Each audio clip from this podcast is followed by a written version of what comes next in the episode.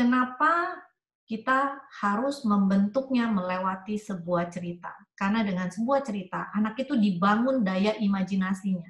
Anak itu belajar koneksinya dalam hidup. Ada nggak sih Cinderella dalam hidup? Ada aja. Ada anak yang diperlakukan buruk oleh orang tuanya, ada. Itu ada Cinderella kok dalam hidup.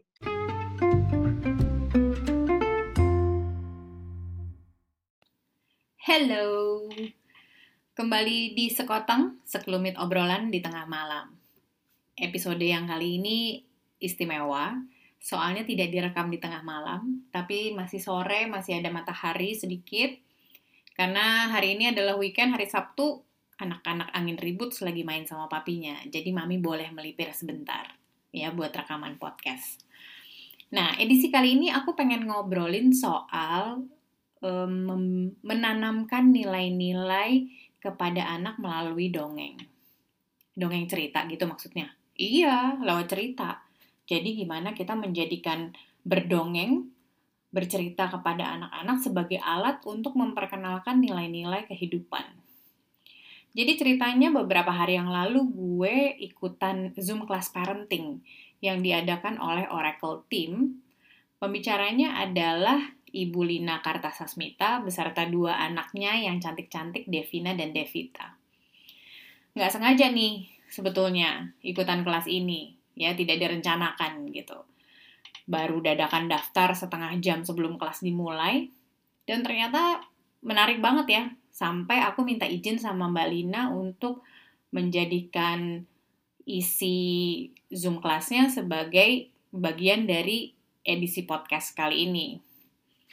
Nah, nanti kita dengerin ya ceritanya Mbak Lina, gimana dia memperkenalkan nilai-nilai kepada kedua anak perempuannya melalui dongeng yang dilakukan selama bertahun-tahun. Jadi kalau sekarang kan, misalnya ya, kalau di kepala gue, mendongeng e, buat anak-anak itu adalah sebuah kewajiban aja gitu ya di malam hari sebelum anak itu tidur untuk memperkenalkan. Ya udah pasti sih sebenarnya ada nilai yang nilai kehidupan yang diperkenalkan di situ. Tapi um, gue tidak pernah berpikir bahwa mendongeng itu bisa dilakukan setiap saat untuk berkomunikasi dengan si anak-anak gitu. Setiap masalah yang kita hadapi ketika kita berhadapan dengan si anak ini gitu. Nah itu nggak pernah tuh kepikiran di gue oh bisa sampai segitunya ya? Karena Mbak Lina sempat nyebut uh, ya kita terus aja berdongeng pagi, siang, sore, malam gitu. Oh, bisa begitu ya? Dan ternyata menurut gue akhirnya iya ya. Jadinya uh, instead of kita ngotot-ngototan sama si anak, mungkin akhirnya kita jadi lebih mudah buat kita mengambil contoh dari tempat lain yang mempunyai nilai yang ingin kita berikan kepada si anak dengan lewat cerita, akhirnya si anak itu jadi lebih mudah menerima daripada kita ngotot sama dia gitu. Sebelum kita lanjut ngobrol, gue pengen cerita sedikit tentang siapakah Ibu Lina Kartasasmita ini. Jadi Ibu Lina ini adalah seorang private tutor and coaching, juga Indonesian language private teacher. Nah, yang membuat gue sangat tertarik itu adalah ketika melihat certification yang uh, beliau punya Nah, ada empat yang uh, sangat menarik perhatian gue. Uh, sebetulnya dari empat ini juga ada turunan-turunannya gitu, tapi uh, secara garis besar ya, beliau itu mempunyai certification untuk coaching conversation, kemudian positive psychology. Oh, very interesting. Kemudian beliau juga punya certification for everyday parenting dan life coaching. Ya menurut gue menarik banget sih. Nah, sebelum ikut kelas parenting uh, Mbak Lina yang kemarin, gue udah sempet ngintip IG live-nya Mbak Lina bersama temen gue. Di situlah ya gue mulai mengenal sisi Mbak Lina, ya, dari sisi parenting. Itu uh, yang pertama adalah waktu itu topiknya memperkenalkan uang kepada anak-anak dari dini. Yang kedua adalah bagaimana seorang ibu rumah tangga itu harus tetap pintar ya karena cuma mau jadi ibu rumah tangga kemudian nggak usah belajar yang banyak gitu ya nggak usah grooming ourselves nah itu yang harusnya uh, tetap kita lakukan gitu memperkaya diri kita, membuat diri kita jadi lebih pinter. Karena seorang ibulah yang akan banyak mengajarkan anak-anak. Anak-anak kita itu harus pinter, mau laki, mau perempuan, pokoknya harus pinter. Nah, supaya mereka bisa jadi pinter, ya ibunya juga mesti pinter, gitu. Ya kan? Logically correct, menurut gue. Gue mau share sedikit yang diceritakan oleh uh, kedua anak perempuannya Mbak Lina, yaitu Devina dan Devita. Devina bercerita bahwa dia masih ingat tiga poin, ya tiga poin yang menempel di dia dari ajaran-ajarannya Mbak Lina lewat dongeng. Ya, tiga poin itu selalu dia bawa di dalam kehidupan sehari-harinya dia. Nah, yang pertama Devina share adalah mengenai acceptance atau menerima bahwa tidak semua hal itu bisa kita kontrol. Jadi, kita harus belajar menerima ketika kita tidak bisa mengontrol hal tersebut. Ya udah, maka relakanlah, berdamailah dengan hal yang tidak bisa kita kontrol itu. Tapi terus belajar untuk mengontrol diri sendiri. Yang kedua adalah preparation.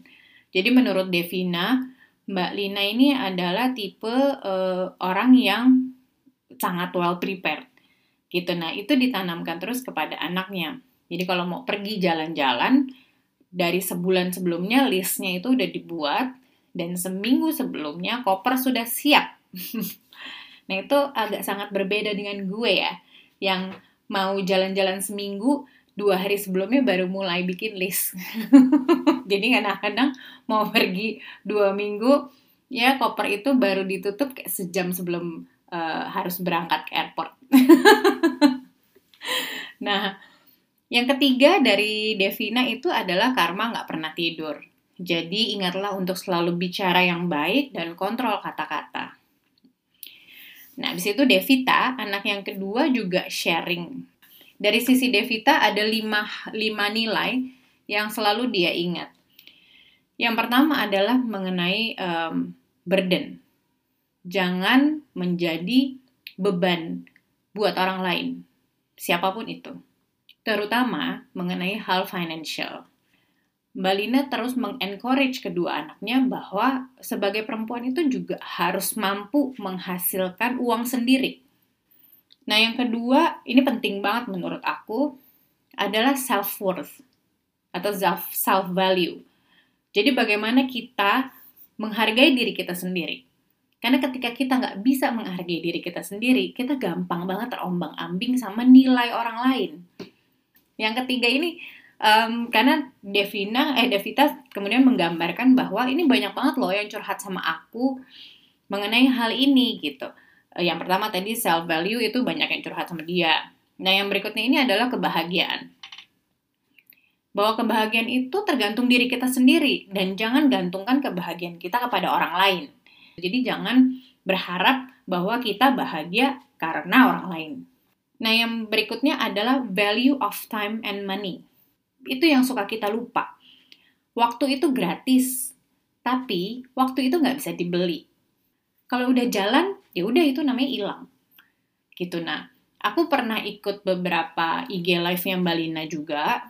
Ya, memang Mbak Lina tuh sangat um, apa namanya mengingatkan juga bahwa waktu itu sesuatu yang eh, nggak uh, bisa diputar balik gitu. Jadi harus dihargai ketika dia sedang berjalan. Manfaatkan sebaik-baiknya.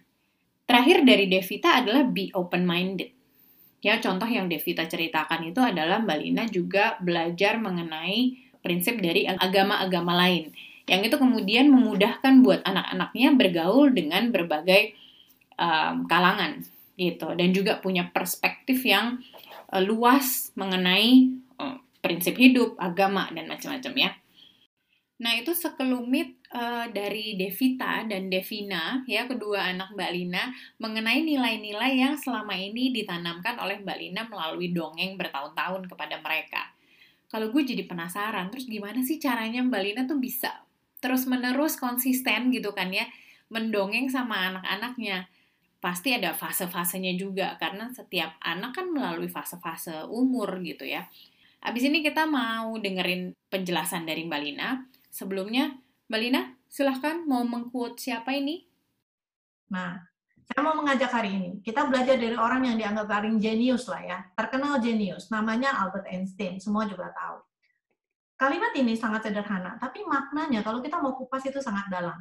If you want your children to be smart, tell them story. Kalau kamu mau anak kamu menjadi pintar, ceritakan mereka cerita-cerita.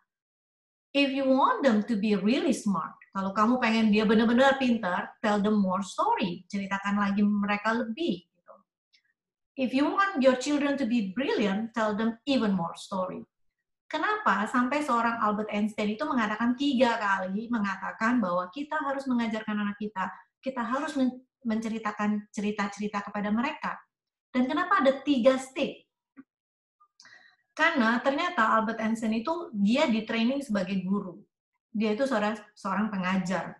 Sehingga dia tahu bagaimana cara mengajar sebenarnya karena dia sudah melewati training itu setiap anak akan melalui tiga tahap dalam kehidupannya. Tahap anak-anak, tahap remaja, dan tahap dewasa. Karena itu kita kan akan berbeda ketika kita mengajarkan cerita kepada anak-anak, akan sangat berbeda dengan cerita kepada anak yang remaja. Atau kemudian ketika dia menjadi orang dewasa, itu akan akan sangat-sangat berbeda. Pertanyaan berikutnya adalah, kenapa sih Mbak harus lewat bercerita apa yang spesial dengan bercerita kepada anak-anak? Kenapa kita harus membentuknya melewati sebuah cerita? Karena dengan sebuah cerita, anak itu dibangun daya imajinasinya. Anak itu belajar koneksinya dalam hidup. Ada nggak sih Cinderella dalam hidup?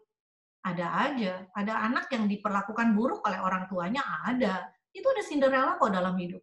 Ada nggak yang seperti Mulan? Ada anak perempuan disuruh jadi kayak anak laki? Ada. Kenapa tidak ada gitu?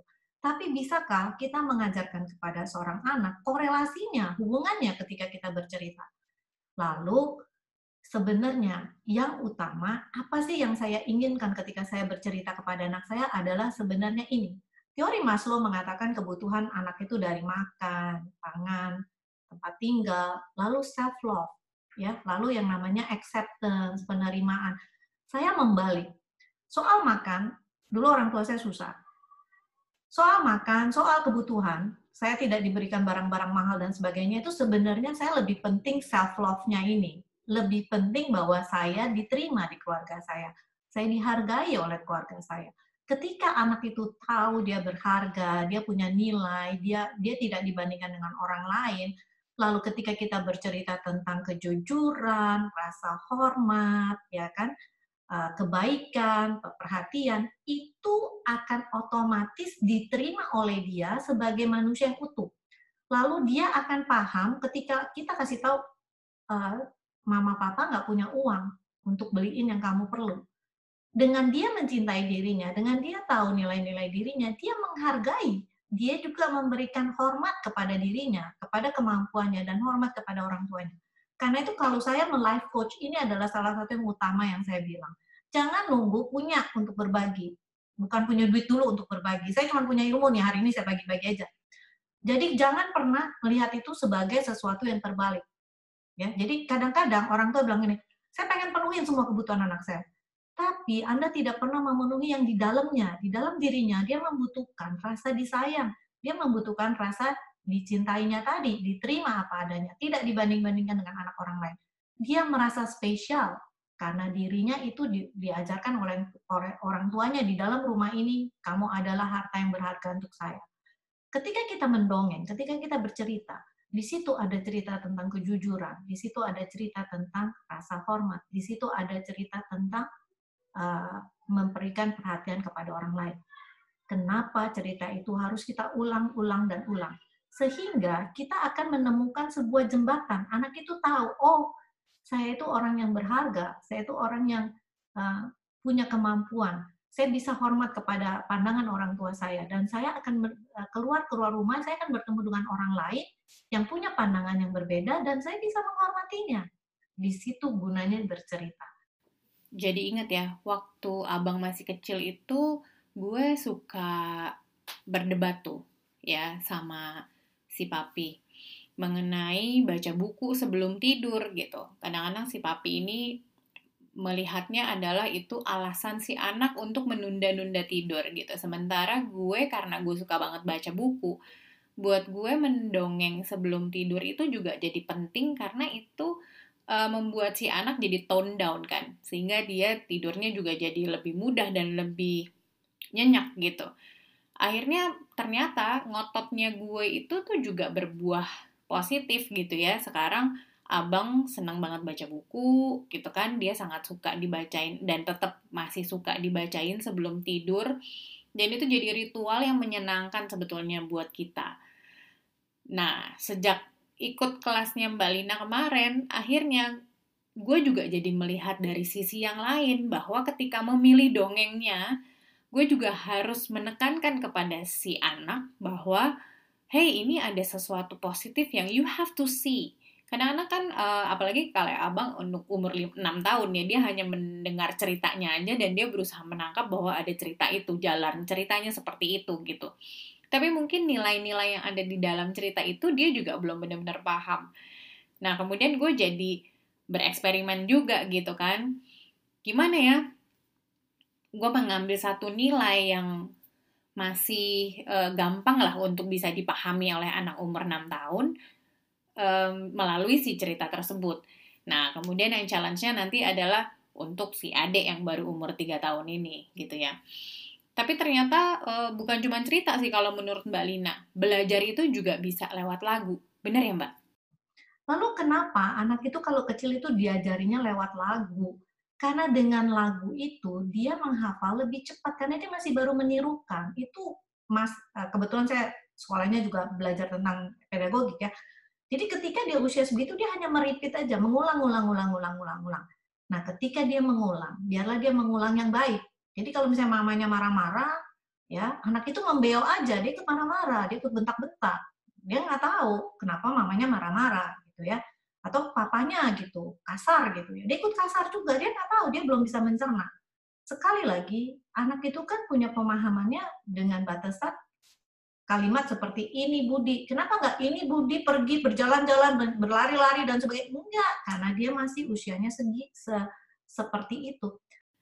Nah, makanya aku suka banget nih sama metodenya Mbak Lina untuk belajar lewat lagu. Karena ini juga hal yang gue lakukan sebetulnya sama anak-anak. Dari kecil eh, kita udah memperkenalkan lagu, baik lagu Indonesia maupun lagu Barat sih ya. Dan uh, lagu anak-anak pastinya. Jadi itu juga yang membuat gue menyadari bahwa gue tidak punya problem terhadap uh, speech delay dari kedua anak gue. Walaupun Eh, starting pointnya berbeda ya karena mungkin setiap anak juga beda-beda tapi ya itu karena kita dari awal udah sepakat ayo kita banyak kasih denger lagu sama anak-anak kita terutama lagu anak-anak supaya mereka itu lebih mudah menyerap kata-kata dari si lagu itu dan mereka coba tiruin. Nah, ketika kecil, anak ini cuma kita ingatkan, ingatkan, ingatkan, ingatkan.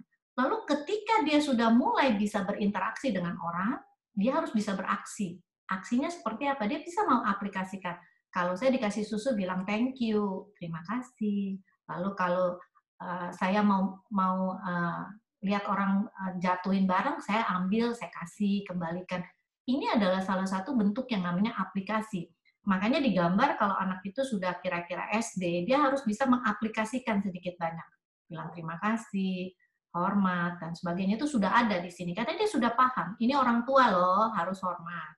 Ini orang tua loh harus sopan dan sebagainya. Inilah yang kita mulai dengan membekali dia ke level yang sana. Bagaimana caranya? Masih pakai cerita nggak? Ya. Tapi cerita itu kita tanya balik ke anak-anak. Misalnya cerita tadi Cinderella. Kita mau cerita tentang Cinderella gitu Mam udah bosan ceritanya teh Cinderella lagi, Cinderella lagi. Tapi kamu tahu nggak kenapa dia eh, nggak uh, ambil sepatunya misalnya? Kenapa dia lari gitu? Ya karena ada waktu yang terbatas. Kalau dia balik lagi, semuanya akan berantakan di depan uh, si pangeran. Karena itu dia ada waktu. Di situ kita bisa bertanya kepada anak, paham nggak sih dia filosofi di balik ceritanya Cinderella misalnya? Kenapa Cinderella mesti buru-buru pulang? Karena dia juga udah janji jam jam 12 malam dia harus pulang gitu di situ kita mengajarkan berapa banyak dalam dalam ke anak ini pemahaman dia. Ini sudah bisa satu anak itu menghargai janji.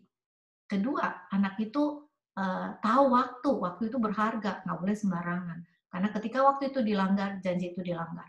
Lalu bisa nggak dia mengaplikasikan dalam hidup? Besok kalau dia bilang, ma aku janji ya bangun pagi, dia belum bangun, kita bangunkan. Lalu kita bilang, kamu jangan jangan ketinggalan ini uh, jam 12 malam itu, kamu harus teng teng teng harus sudah sampai rumah gitu. Di situ kita mengajarkan tanggung jawab. Lalu kita bertanya kepada anak. Pada saat kita bercita, kita tanya, tahu nggak tokoh utamanya? Tahu nggak kenapa dia begini? Tahu nggak kenapa begitu? Kalau kita tanya, anak kita paham, kita lanjut dengan cerita yang lebih seru cerita yang lebih dalam lagi, yang lebih uh, besar lagi skopnya, yang udah ada tanggung jawab, udah ada waktu, udah ada kegiatan kegiatan-kegiatan bersosial dan sebagainya kita lakukan di sana. Kita tambahkan.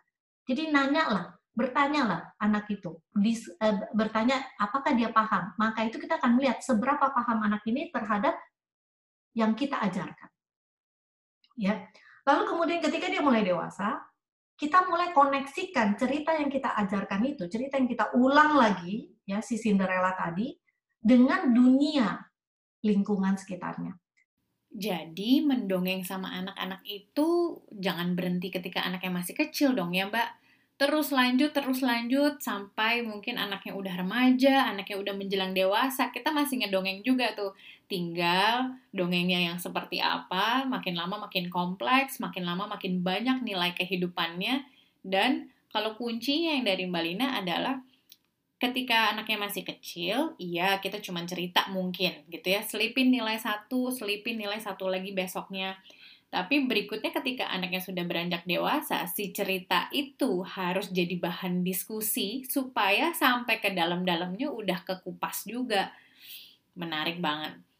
Jadi eh, yang berikut Mbak Rinda mau sharing bahwa seorang anak itu harus bijak. Bijak itu adalah bisa memilah yang mana yang baik dan yang mana yang buruk. Ya, jadi jelas kita harus bisa mengajarkan anak itu harus bijak dengan dia mendengarkan ini yang benar, ini yang salah, ini yang baik, ini yang tidak baik, ini yang berbeda, dia harus bisa menimbang-nimbang mana yang benar, mana yang salah, mana yang cocok untuk hidupnya, dan mana yang tidak cocok untuk dilakukan. Di sinilah kita sebagai orang tua berfungsi untuk berdiskusi dengan anak. Jadi teman. Makanya ketika Devita pernah dan Devina pernah bilang, Mama waktu kecil tuh galak banget. Iya, waktu kecil saya nggak nggak nggak ada diskusi karena saya masih baru mengajarkan dia ingat, paham, aplikasi. Ingat, paham, aplikasi. Tapi ketika dia sudah remaja, kita diskusi. Teman kamu tuh si itu kenapa tuh? Oh ya karena maminya gini-gini, papinya gini-gini, karena begini-begini-begini. Kita sudah mulai bisa mendiskusikan. Masih ada dongeng nggak? Masih. Tanya anak saya, cerita apa sih yang seribu satu malam lah, segala. itu dibahas sampai ke dalam-dalamnya. Kenapa dia harus bisa melihat bahwa yang dicerita itu ada di luar sana? Yang buruk-buruk terjadi di luar sana, ada, ceritakan itu, diskusikan itu, sehingga anak itu tahu, oh kalau saya keluar sana tuh ada yang namanya narkoba, oh kalau saya keluar sana ada yang namanya rokok, oh kalau saya keluar sana ada yang namanya seks bebas, oh kalau saya keluar ini saya begini-begini. Lalu pilih yang tepat untuk anak itu. Ketika dia sudah tahu jawabannya, aku tidak mau ke sana, Mam. Itu berarti dia sudah paham. Bisa nggak diaplikasikan? Ya kita lah, contoh yang utama. Nah, buat yang anaknya mulai memasuki usia dewasa, ini dia. Kalau pesannya Mbak Lina adalah... Lalu, ketika dia menjadi dewasa, dia akan kita benturkan dengan dunia di luar sana. Jadi kalau tadi kita cuma membawa anak remaja kita itu ke lingkungan yang terdekat dengan kita, ketika dia sudah mulai masuk dunia kuliah, kita akan membenturkan dia dengan persoalan-persoalan di dunia sana. Karena itu kenapa saya tidak Eh, menutup anak saya dengan pandangan-pandangan yang hanya satu sisi saja. Dia harus terbuka dengan pandangan perbedaan yang ada di luar sana dan memilih dengan bijak mana yang dia akan terapkan dalam hidupnya. Jadi kalau kita lihat di sini, saya sudah menyiapkan kopernya nih untuk anak saya. Koper yang sudah siap untuk dia ke dunia luar gitu ya. Kenapa? Karena dia udah tahu, oh kalau di di negara ini kehidupannya kayak gini, budayanya kayak gini. Saya mau ikutin atau enggak? Lalu dia mencari penyesuaiannya tadi apa yang dia ingat, apa yang dia paham, dan apa yang dia aplikasikan dalam hidup itu akan menjadi nilainya.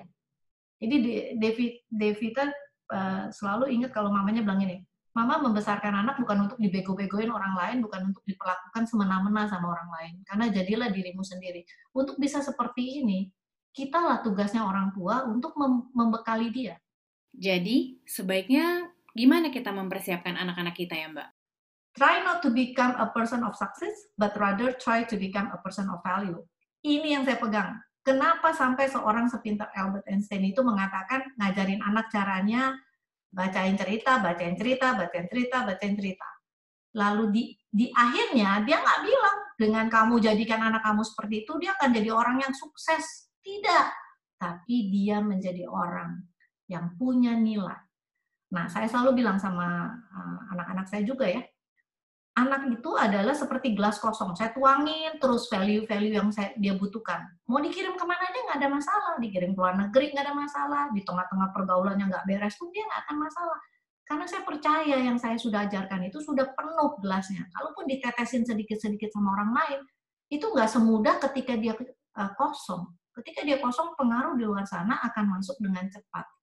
Karena itu untuk menjadi seorang yang penuh dengan nilai, itu dibutuhkan kerja keras orang tua. Nah, kalau ada anak yang bilang, ada saya kan nggak mau nih, saya benci sama mami saya gini, gini, gini. Berdamailah. Dan kalau orang tua yang berpikir dengan didiamkan aja anaknya bisa bisa besar sendiri, ingat ya, di luar sana ada banyak filosofi yang nggak jelas, ada banyak ajaran yang nggak jelas. Apakah anak Anda siap? Apakah anak Anda tahu nilai-nilainya untuk bisa menjaga dirinya di luar sana? Oke, mulai sekarang Mari kita cari dongeng-dongeng yang bagus, yang syarat dengan nilai kehidupan. Ya, salah satunya yang Balina juga ternyata suka, menurut aku itu adalah Kung Fu Panda. It's so full of philosophy.